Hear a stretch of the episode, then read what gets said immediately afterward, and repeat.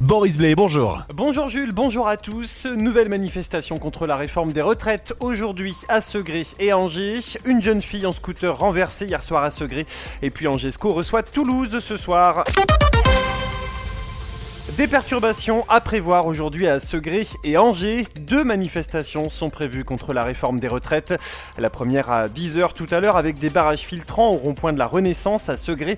La circulation euh, sera interrompue à partir de 14h en centre-ville d'Angers pour le deuxième défilé. À Laval, il faudra prévoir aussi des ralentissements autour du square de Boston à la même heure.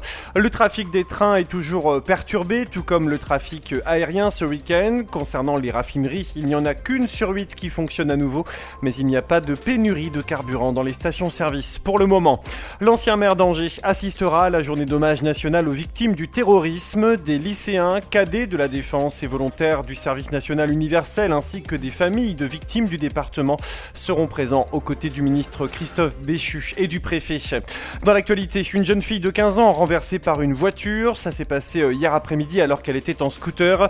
Les faits se sont produits rue de Lorraine au sud de la commune de Segré aux alentours de 17h30. Ils ont vendu 230 boîtes de leur jeu l'Apéribox, objectif quasi rempli pour les étudiants de BTS MCO de Bourg-Chevreau à Segré.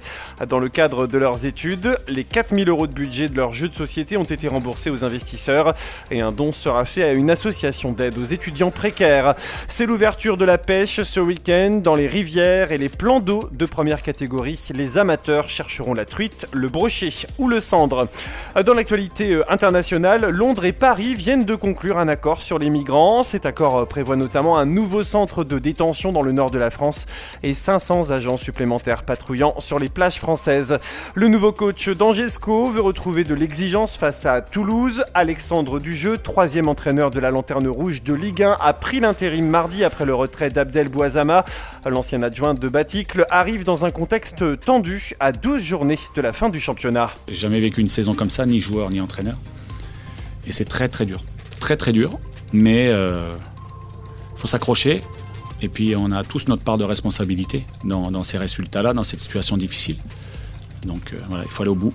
Et c'est jusqu'au mois de juin. Donc il faut aller, euh, faut aller au bout comme ça en faisant fi de ce qui a pu se passer avant. C'est comme ça. De toute façon, les résultats, quand ils sont pas bons, c'est toujours de la responsabilité de, l'entraîneur et, du staff dans sa majorité.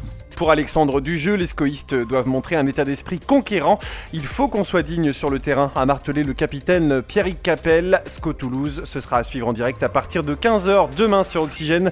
Le Stade Lavallois reçoit le Paris FC ce soir à 19h à Le Basser. Rencontre à suivre en intégralité sur oxygèneradio.com, fréquence Laval. Le hockey sur glace, la première manche des quarts de finale hier à Bordeaux a été bénéfique aux Angevins qui se sont imposés 6 buts à 1. Ils donc 1-0 la série des quarts de finale. Deuxième duel aujourd'hui en Gironde. La météo, le ciel est chargé ce matin sur le Maine-et-Loire et la Mayenne. Nous avons 4 euh, degrés pour commencer la journée. Pas de pluie ce matin et cet après-midi. Euh, demain dimanche, on devrait avoir un peu plus d'éclaircies, surtout l'après-midi. 9 à 14 degrés demain.